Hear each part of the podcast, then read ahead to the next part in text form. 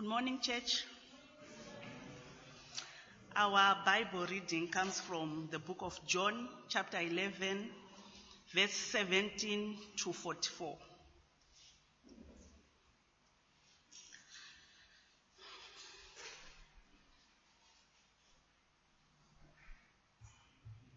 Verse 17. On his arrival, Jesus found that Lazarus had already been in the tomb for four days. Bethany was less than two miles from Jerusalem, and many Jews had come to Martha and Mary to comfort them in the loss of their brother. When Martha heard that Jesus was coming, she went out to meet him, but Mary stayed at home. Lord, Martha said to Jesus, if you had been here, my brother would not have died. But I know that even now, God will give you whatever you ask. Jesus said to her, Your brother will rise again. Martha answered, I know he will rise up again in the resurrection at the last day. Jesus said to her, I am the resurrection and the life. He who believes in me will live even though he dies and whoever lives and believes in me will never die. Do you believe this? Yes, Lord, she told him. I believe that you are the Christ, the Son of God, who was to come into the world. And after she had said this, she went back and called her sister Mary aside. The teacher is here, she said, and is asking for you. When Mary heard this, she got up quickly and went to him. Now Jesus had not yet entered the village, but was still at the place where Martha had met him. When the Jews who had been with Mary in the house, comforting her, noticed how quickly she got up and went out, they followed her, supposing she was going to the tomb to mourn there. When Jesus reached the place where Jesus was and saw him, she fell at his feet and said, Lord, if you had been here, my brother would not have died. When Jesus saw her weeping, and the Jews who had come along with her also weeping, he was deeply moved in the spirit and troubled. Where have you laid him? he asked. Come and see, Lord, they replied. Jesus wept. Then the Jews said, See how he loved him. But some of them said, Could not he who opened the eyes of the blind man have kept this man from dying? Jesus, once more deeply moved, came to the tomb. It was a cave with a stone laid across the entrance. Take away the stone, he said. But Lord, said Martha, the sister of the dead man. By this time there is a bad odor, for he has been there four days. Then Jesus said, Did I not tell you that if you believed, you will see the glory of God? So they took away the stone. Then Jesus looked up and said, Father, I thank you that you have heard me. I knew that you always hear me, but I said this for the benefit of the people standing here, that they may believe that you sent me. When he had said this, Jesus called in a loud voice, Lazarus, come out. The dead man came out, his hands and feet wrapped with strips of linen and a cloth around his face. Jesus said to them, Take off the grave clothes and let him go. This is the word of the Lord.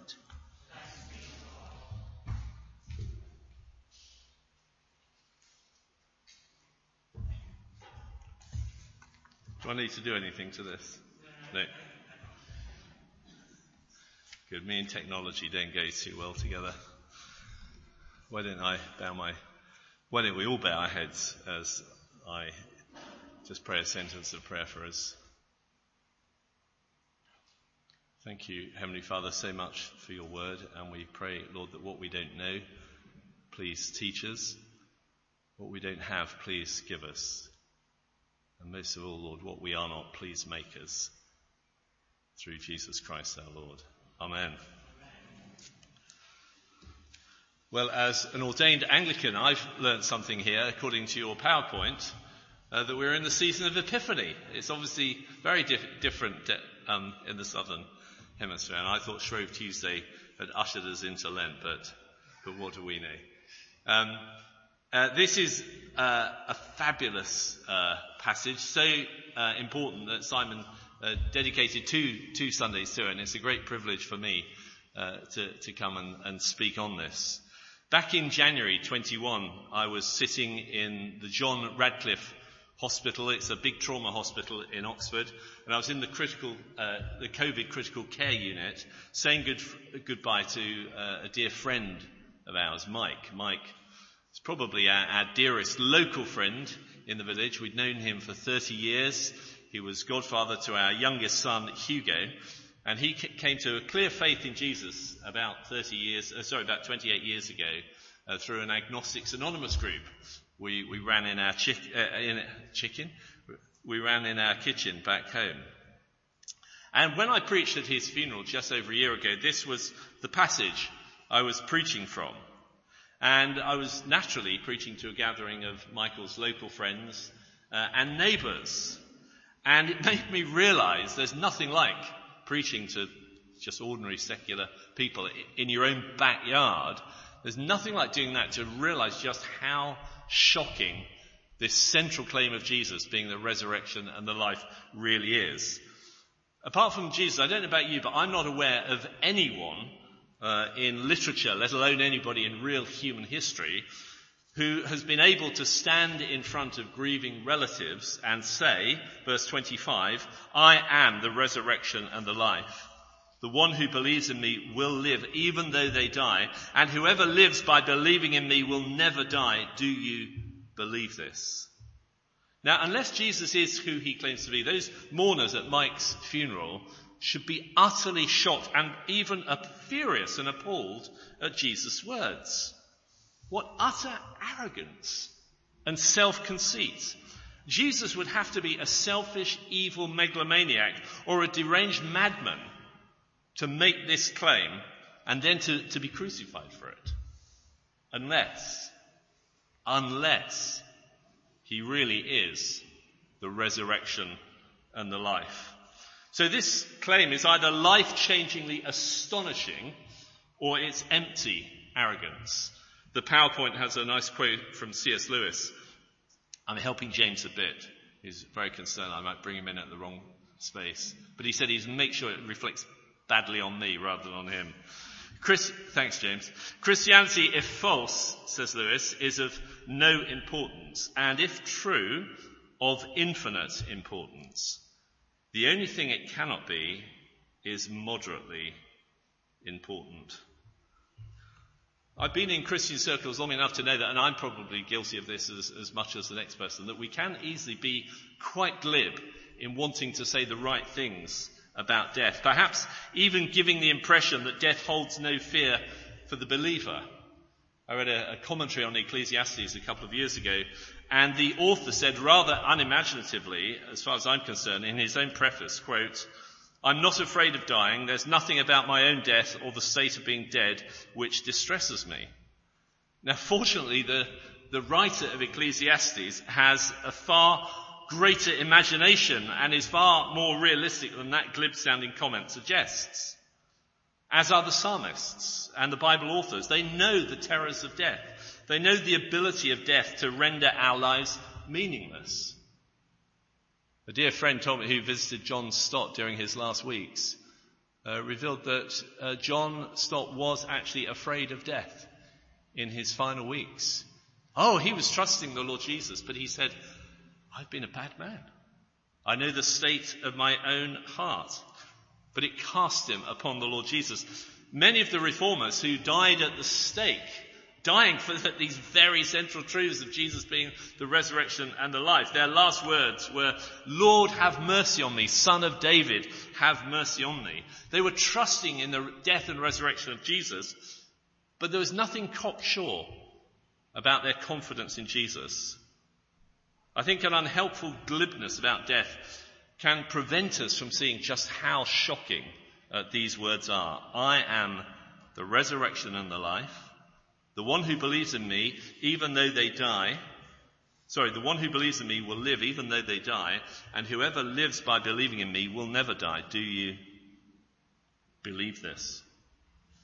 I think if we're to feel the, the emotional and the rhetorical impact uh, of, of this claim, we, have got to kind of take the story uh, on its own terms in real time. So we've got Mary and uh, her sister, sorry, Martha and her sister Mary. They're good friends of Jesus, as was Lazarus. And Jesus knows just how devastated, Jesus knows more than anyone how devastated the two sisters are going to be over losing their beloved brother. And Jesus loves them, he respects them, which is why Martha, verse 21, is able to make herself so vulnerable, effectively saying, Oh Jesus, if you'd come when I first told you Lazarus was sick, he would not have died. It's as if she's saying, well, I think, why, why did, didn't you come when I first asked you?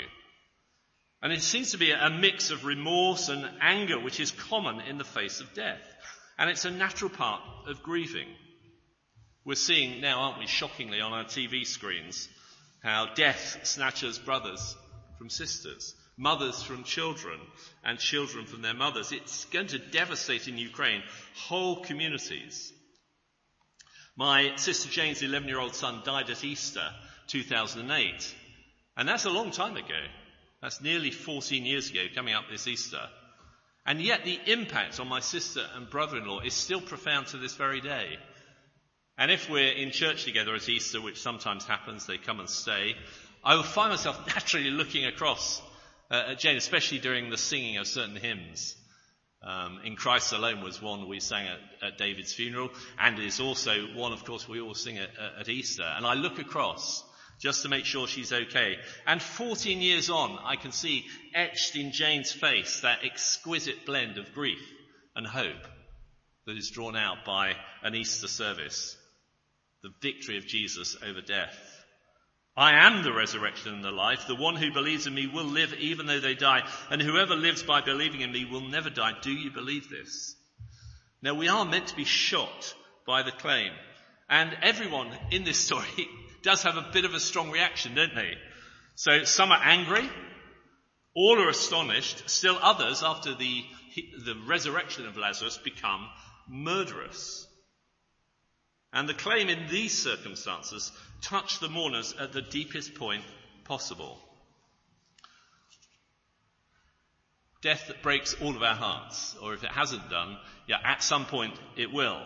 It takes those we love the most, those to whom we're knit by a thousand memories.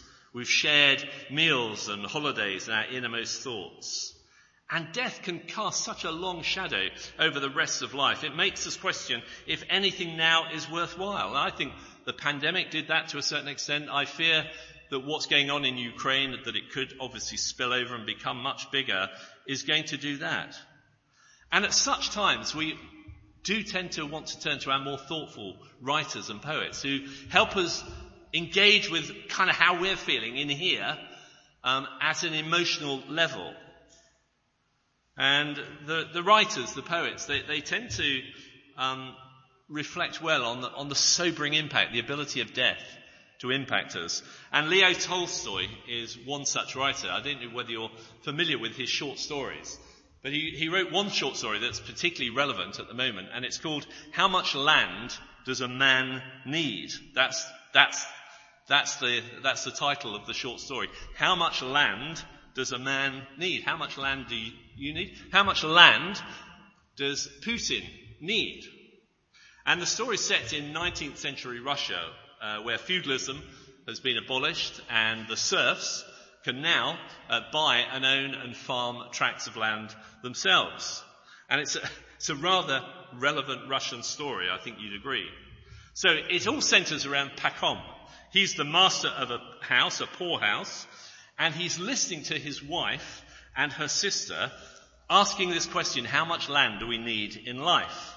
And they say, we shall never grow rich, but if we had land, we would always have enough to eat. And the quote from that story goes like this, and it's on the PowerPoint. It's perfectly true, thought Pakhom, sort of overhearing this conversation with his wife and his sister-in-law. Busy as we are from childhood, tilling Mother Earth, we peasants have no time to let any nonsense settle in our heads. Our only trouble is that we haven't land enough. If I had plenty of land, I shouldn't fear the devil himself. So Pakhom goes to the, the Baskers, the Bashkirs. They're a, a, people group who for some reason have acquired lots of the, the fertile steppe lands. And he says, I want to buy land from you. I hear you sell it cheap. They say, oh yeah, we do. Our price is also the same. it's a thousand rubles a day. Says, what kind of price is that? A thousand rubles a day? They say, yes. What, the, the way it works is this. You give us a thousand rubles and you start from a high point and you just survey all the land you feel you can encircle in a day. And however much land you can encircle and make marks with a spade and get back to this point, all that land you've encircled for a thousand rubles is yours. But if you don't make it back before the sun sets, you lose your thousand rubles, you lose the land, you have nothing. So Pakhom, he thinks, well, that is really cheap. I'm going to do this. So his servant uh, equips him with a spade and with all that he needs, uh, and he and he surveys the land from the top of the, the hill. He has to wait for the sun to rise. The sun rises, off he goes, like a shot. And he goes three miles in one direction and thinks, well, that's probably enough in that direction. Sees that the land is really, really fertile the other way. So he then goes quite a few miles the other way and then realizes, as the day is getting long, that he's 10 miles from the start. And if he doesn't get back to the top of that hill, he has lost everything. He's lost his money, he's lost all the land he's claimed. And he's making these markings with his shovel. But he realizes he now has to jog. He now has to run to get back. And he throws off his boots, he throws off his cap, he, he, he throws even his flask away, only holding on to the shovel to make the last mark. And then he gets to the foot of the hill and he looks up and he sees the sun has gone down behind the people and they're just jeering at him. He's failed. And he sinks to his knees, but then he looks up and realizes that the sun actually hasn't properly gone down because he can see that the people are lit up. They're backlit by the sun, so the sun is still up. They're not jeering at him, they're cheering him. They're saying, come on, come on. And so he runs up the hill. And with a massive effort, he gets to the top pushes his spade into the ground, and then the sun sets. All that vast land is his. How much land does a man need? Well, he's got all that. But with the exertion of that last run up the hill, he has a massive heart attack and falls down dead at his servant's feet. And the servant takes Pakhom's shovel and walks onto his newly claimed land and digs a plot six foot by two foot. How much land does Vladimir Putin need? Do you and I need? Six foot by two foot. Now that's a, that's a, that's a shocking story, isn't it? But Jesus asked the question, what should it profit you if you gain the whole world? I mean, that's massive. If you gain the whole world and lose your life, it profits you nothing. So Jesus knew that death renders all our plans, our accomplishments, our uh, acquisition of wealth, of status, whatever it is, it renders it all worthless. There are no pockets in a burial shroud. But Jesus also said, I am the resurrection and the life. The one who believes in me will live even though they die, and whoever lives by believing in me will never die. Do you believe this? You see, if we do believe this, if we believe this is true, it changes everything. The ministry of this church, the focus of all our lives, can never be the same. The, the 3,000 Christians still living in Afghanistan, what should they do? Unless they believe Jesus is the resurrection and the life, they will surely convert back to Islam, as the Taliban have offered them to do. Want to save your lives? Want to save the lives of your children? Convert back to Islam and all will be well. Well, if this isn't true, they'll do that surely. Do we believe this? I think it's probably important we don't imagine this was easy for Mary and Martha to believe, or for their contemporaries. They knew the finality of death. And the Bible's not shy about the absurdity um, that death brings to life, to all our dreams and hopes. The preacher who wrote Ecclesiastes laments the fact that we spend all our lives acquiring reputation, status, knowledge, wealth, and then we leave it to some idiot son or something like that. And it just says empty, meaningless. The net residue is a big fat zero. We accomplish great projects in our work, uh, in our academic studies, but nobody's going to remember our books a hundred years after our death.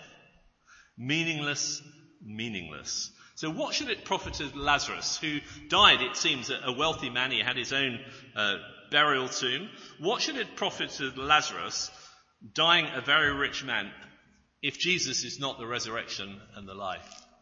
Paul says really clearly in 1 Corinthians 15, the most copied chapter in the whole of the New Testament, he basically says, if Christ is not raised, if the dead are not raised and Christ is not raised, then you're dead in your sin, sins me and the other apostles, we're liars, so you might as well eat, drink, and be merry. It's just over. Go back to your homes. There's nothing here. It can't be of little importance, it's either of no importance or of total importance. Interesting, back home in the UK amongst university students, there's a bit of an image, isn't there, of students that they're sort of hedonists, live for pleasure. And up to about 15 years ago, that did seem to be the case a lot of mindless pursuit of pleasure. But certainly for the last eight, nine years, students have been far more thoughtful, concerned about the climate, concerned about animal welfare and what, what they eat, concerned about personal health, concerned about personal responsibility. Um, and they are no longer just living for pleasure, mindless living for pleasure.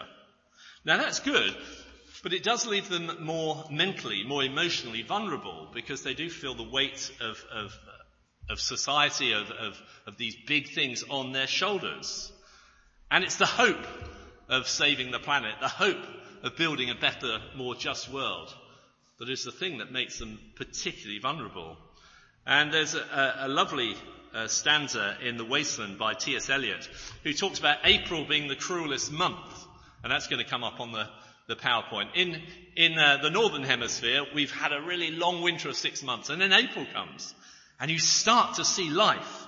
And he says this, April is the cruelest month, breeding lilacs out of the dead land, mixing memory and desire, stirring dull roots with spring rain. We dare, we dare believe that there's new life, that death is over, that winter is giving way to spring and then to summer. And the author of Ecclesiastes puts it like this, and that's also coming out. There we are. Hey James, you're ahead of the game. I have seen the burden God has laid on the human race. God has made everything beautiful in its time. He's also set eternity in the human heart. So here's the burden. We find things beautiful in their time. Spring comes and there's hope. Beautiful flowers, the prospect of warmth and new life and romance and marriage and children and a new, a new dawn. We have all those hopes and aspirations, eternity in our hearts, but perhaps 70, 80 or so years, if we're lucky, set in our bodies. Time is the one thing we don't have. Mary and Martha, naturally, they wanted to grow old with Lazarus, have their own children, share those long evenings, eating outside, drinking wine, reminiscing about their, their time together with Jesus. That's the burden. That's the great angst. Eternity in our hearts, 80 years in our bodies. I don't know whether you know the film Blade Runner, the original Blade Runner director's cut. There's, a, there's a, this group of people who've been manufactured. Uh, they're replicants. And this replicant, Roy, he's the one who shines the brightest, so lives the shortest, which is of no comfort to him when he's told that. And he, he's about to die. He realizes he's about to die. And he just reflects on all the beautiful things he's seen uh, in the galaxy. And he says these words, um, time. All those moments will be lost in time, like tears in rain. Time to die. And he bows his head and literally dies in that moment. Alfred Lord Tennyson, after the death of a, a close friend penned these words, Behold, we know not anything. I can but trust that good shall fall. At last far off, at last at all. So runs my dream, but what am I? An infant crying in the night, an infant crying for the light, and with no language but a cry. And I imagine that was the experience for, for Martha and Mary. They were crying for the light, for the light. I mean, it's horrid when you're grieving and it's in the middle of the night and you can't sleep. So you do long for, for the light of day, but also you long for the light of perspective. What does this mean? What does this mean for my life? Can we ever be the same again? And it's into this united cry from Ecclesiastes, the Apostle John, and Tolstoy, and Tennyson. It's into this, this universal chorus of lament that Jesus stands alone and unique in all history and says these words, I am the resurrection and the life. The one who believes in me will live even though they die, and whoever lives by believing in me will never die. Do you believe this? It's utterly staggering. And of course, if the early Christians had not gathered around an empty tomb, this claim would be regarded as cold as arrogant and also the rantings of a madman. But the affirmation of 2,000 years of world history shows that the one who uttered those words really was the resurrection, really is the resurrection and the life. And now more millions follow him than anyone else who's ever lived or ever will lived. Jesus did defeat sin and death and hell. Jesus was raised to life. And if we believe he is the resurrection and the life, we will live again. So having, excuse me, having considered the enormity of the claim, let's now consider the compassion of the claim.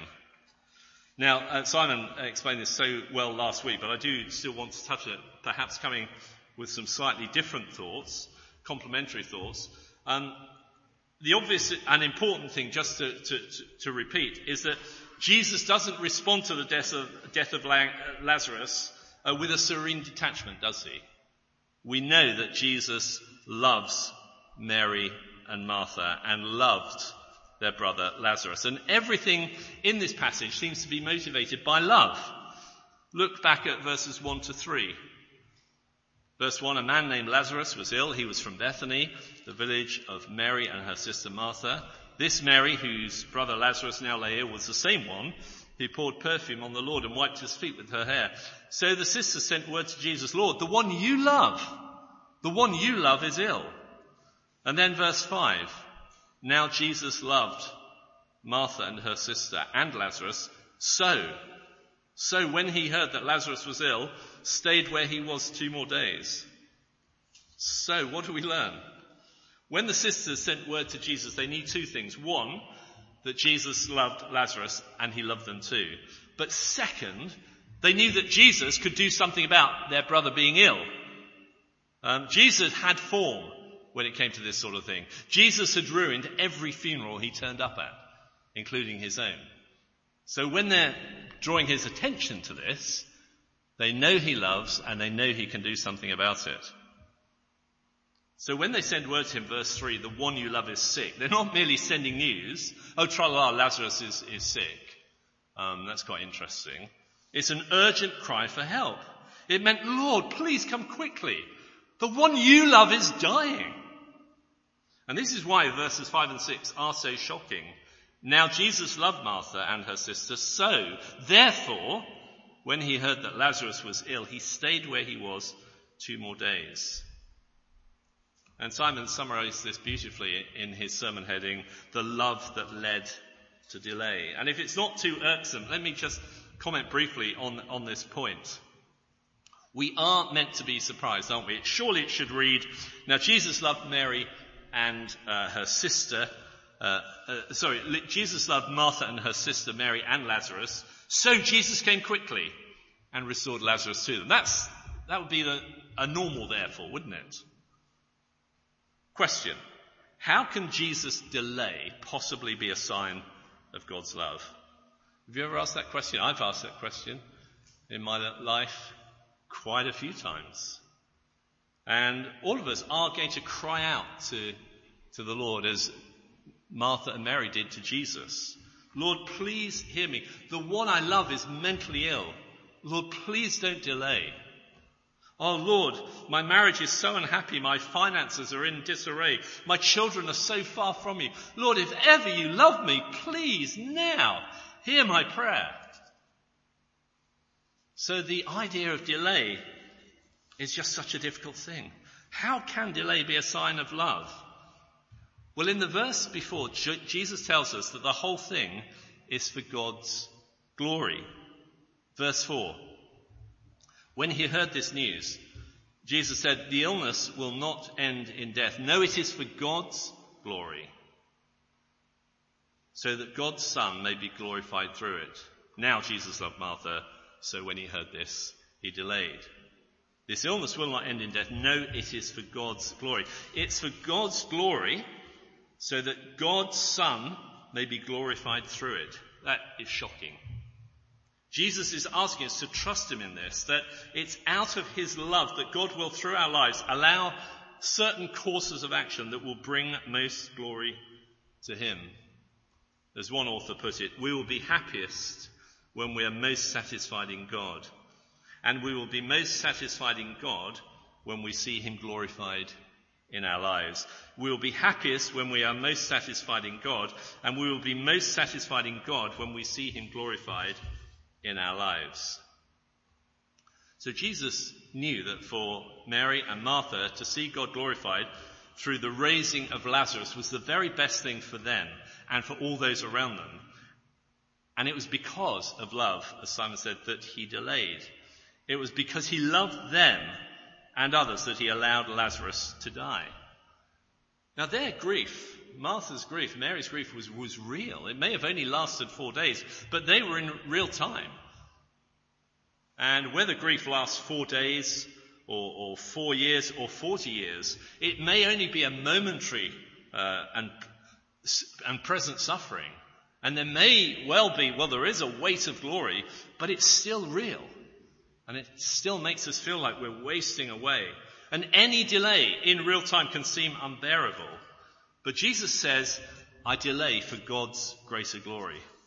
Now I'm going to say something quite shocking myself now. I do believe this. I don't understand it, but I believe it.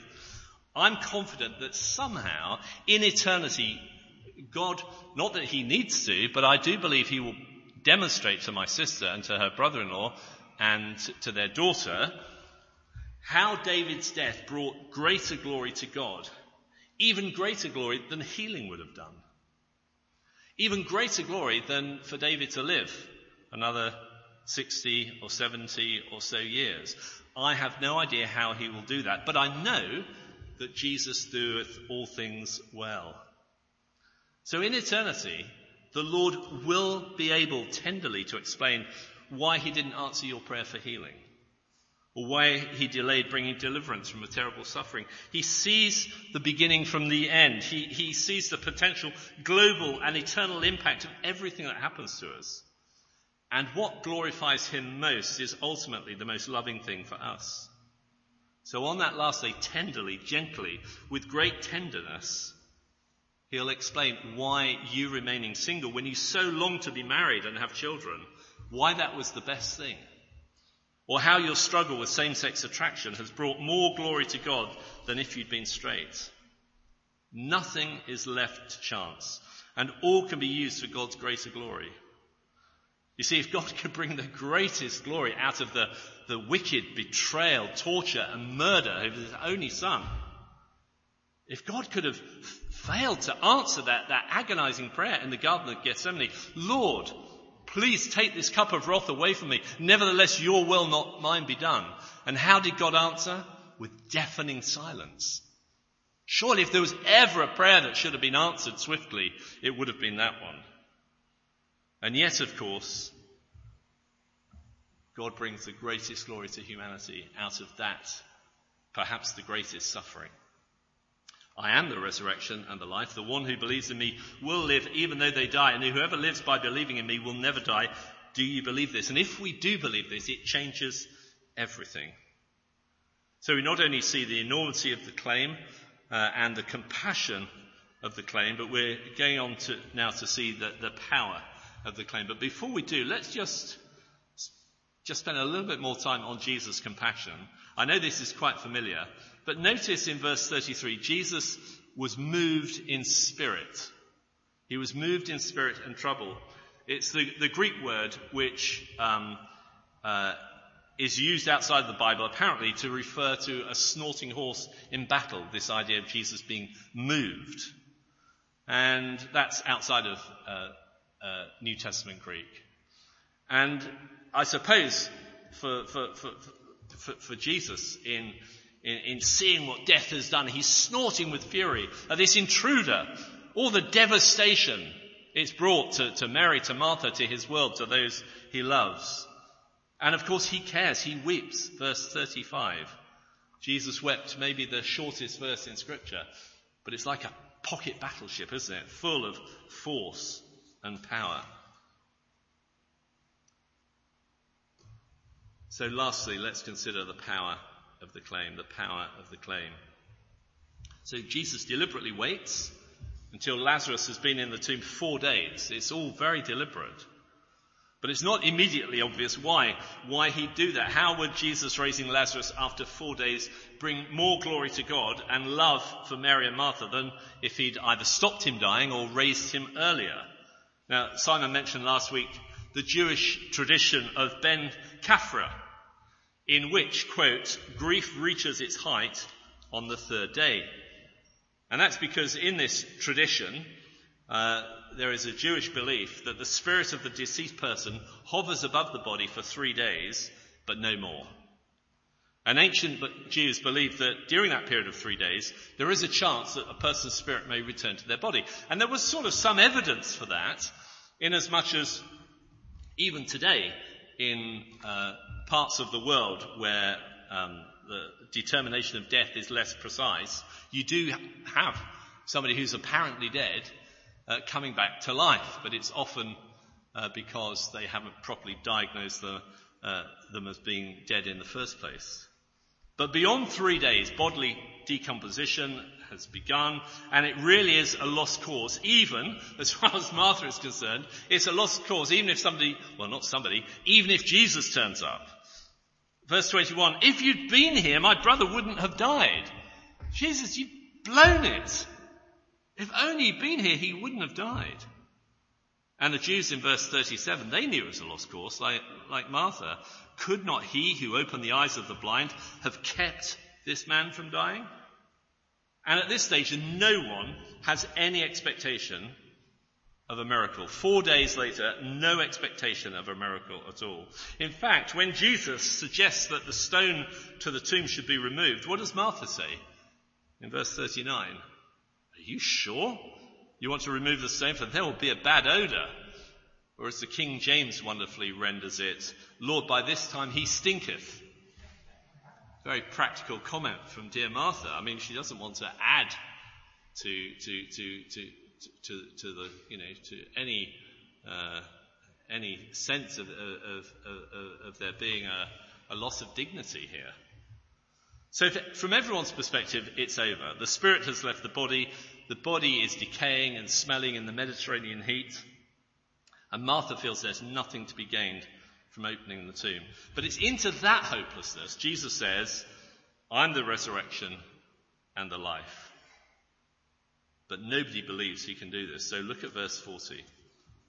Jesus said, Did I not tell you that if you believe, you will see the glory of God? So they took away the stone. Then Jesus looked up and said, Father, I thank you that you have heard me, and I knew that you always hear me, but I said this for the benefit of the people standing here, that they may believe you sent me. When he said this, Jesus called in a loud voice, Lazarus, come out. The dead man came out his hands and feet wrapped with straps, strips of linen and a cloth round his face. And Jesus says to, said to them, Take off the grave clothes and let him go. I mean, can you imagine the impact? I mean, just imagine supper that evening with Mary and Martha and Lazarus restored, the joy, the food, the wine, and Lazarus say, Hey, what's this, Martha, I hear? You're talking about me stinking. and telling Jesus not to even bother. What a wonderful restoration of family life, of, of love once again. But beyond that, because of course Lazarus would have died a few years later, however many, I don't know, 20, 30, and Mary and Martha, of course they would have all died. But it's an enormous claim. It's a compassionate claim, but it's a powerful claim. It's a powerful claim because it's a, a, true claim. Jesus, who spoke the universe into being, can call the dead out of their graves, John 5 and apportion people their eternal destiny, but he requires us to believe in him if we're to experience resurrection life ourselves. Do we believe this? Now, Martha kind of believed in the resurrection on the last day. It was a, it was something Orthodox Jews, uh, certainly uh, not Sadducees, but the, but those who follow the Pharisees, they did actually believe this. And Jesus himself had repeatedly mentioned the resurrection of the dead in John's chapter 5 and 6. But what Jesus is claiming here, which is significantly different, is that Jesus alone, at the express will of the Father, will raise the dead on the last day. So Jesus wants to move Martha from an abstract belief in the resurrection of the dead on this far off day. Yeah, yeah, yeah, we're good Jews, we know that. He wants to move her from that to actually believe, I am the resurrection and the life. That Jesus is the very one who will raise the dead. Just as Jesus says in John 14, I am the way, the truth and the life. He's actually saying, I'm not just the signpost, I'm not just the means of getting there, but I am, I'm the terminus, I am the destination. I am truth, life, resurrection. So it will be Jesus who on the last day comes and calls all men and women out of their graves and brings about the last judgment. Do we believe this? Do we believe this? Last PowerPoint, I think. Carson, in his excellent commentary, puts it like this. Just as Jesus not only gives the bread from heaven, but is himself the bread of life, so also he not only raises the dead on the last day, but is himself the resurrection and the life. There is neither resurrection nor eternal life outside of him. So very briefly, for the last few moments, what impact should this have on us? Well, first of all, for any who see this as merely a kind of church thing, an abstract religious thing, just something Christians say, do we now see that it is Jesus himself who's the resurrection and the life? This isn't just something we sing about. This isn't just some sort of doctrine, something doctrinaire that's theoretically. So we must follow Jesus. It's not a matter of just going through the motions of, of, of doing churchianity, of coming to church and singing the songs, unless our faith is in Him. Unless we actually believe that Jesus will call us out of our grave on that last day. And just as he ruined every funeral he went to, just as he ruined fu- his own funeral, just as he ruined Lazarus' funeral, he will ultimately ruin your funeral by calling you out of your grave to eternal life. Do we believe that? Do we believe that? To believe that means to commit to a personal belief in Jesus as the resurrection and the life, the, the one who by his death and resurrection provided the only means by which we could be given that call to resurrection life. And the great thing is that the call to you now, if you're not yet a follower, is a powerful one. It's so powerful, it can be heard and obeyed. So if Jesus is calling to your heart right now, saying, believe in me, that's a powerful call. You can respond to it. Second, uh, for those who are followers of Jesus already, question here, why are our postures so often cowed in the modern culture wars? If this is really true, we're, we're fed up, aren't we, of sort of, I don't know, not being woke enough, um, of being seen to be transphobic or homophobic or anything else. But it's only the Christian who can introduce people, whatever their race, gender or sexuality, to the one who is resurrection and life. It's only the Christian who has a basis for the inherent dignity of all human beings and for the fact that we are more than just functioning bodies for 70 or 80 years. So don't be cowed. Lift your heads with this message. And as for not being woke, Christians should be the most awake people on the planet. And one day will be woken uh, for all eternity due to Jesus being the resurrection and the life. And it's also worth saying that Jesus' vision for the new humanity is very humanizing. We are going to be given physical resurrection bodies like Jesus for all eternity. The human race is forever. So to relegate our identity and significance to the intersection of race, gender, sexuality is missing the bigger picture of what it means to be made in God's image. So what would this really mean if we believe this today? How would Jesus being the resurrection and the life impact us? How would it impact the current craze for safety being the highest virtue? It's just driven me to distraction in the UK. How safety has been worshipped. As if we live for safety, do we? In the, in the First World War, in the Second World War, men and women gave up their lives to guarantee our freedom. We have voluntarily laid down our freedoms to gain a bit more life, to gain a bit more safety. Well, I'm not saying it's not unimportant to be safe from catching a virus, safe from hateful or harmful speech, safe from being triggered by new and upsetting ideas and views. But we don't live to be safe. Jesus calls us to adventure to live and speak for Him, to take risks for Him, risks with our time, risks with our money, risks with our reputations. I am the resurrection and the life. Do we believe this? Let's pray. Thank you, Heavenly Father, for this absolutely astonishing claim. And we thank you that by the evidence of Jesus' resurrection, that we know this was not just a shocking claim, but it was a true one. It is a clue one. Lord, give us the good sense to take you at your word, to believe in your Son, Jesus, as a resurrection and the life, and to take to ourselves the promises that though we die, we will live. Help us to live in the light of that today and this week. May we know his resurrection power in us. May we live this great adventure of faith with a greater confidence, with a greater joy. And for any here who have not personally come to, to bow the knee at Jesus as the resurrection and the life, by your Holy Spirit, call them powerfully. Give them the ability to respond to that call because we ask it for Jesus' greater glory and in his name. Amen.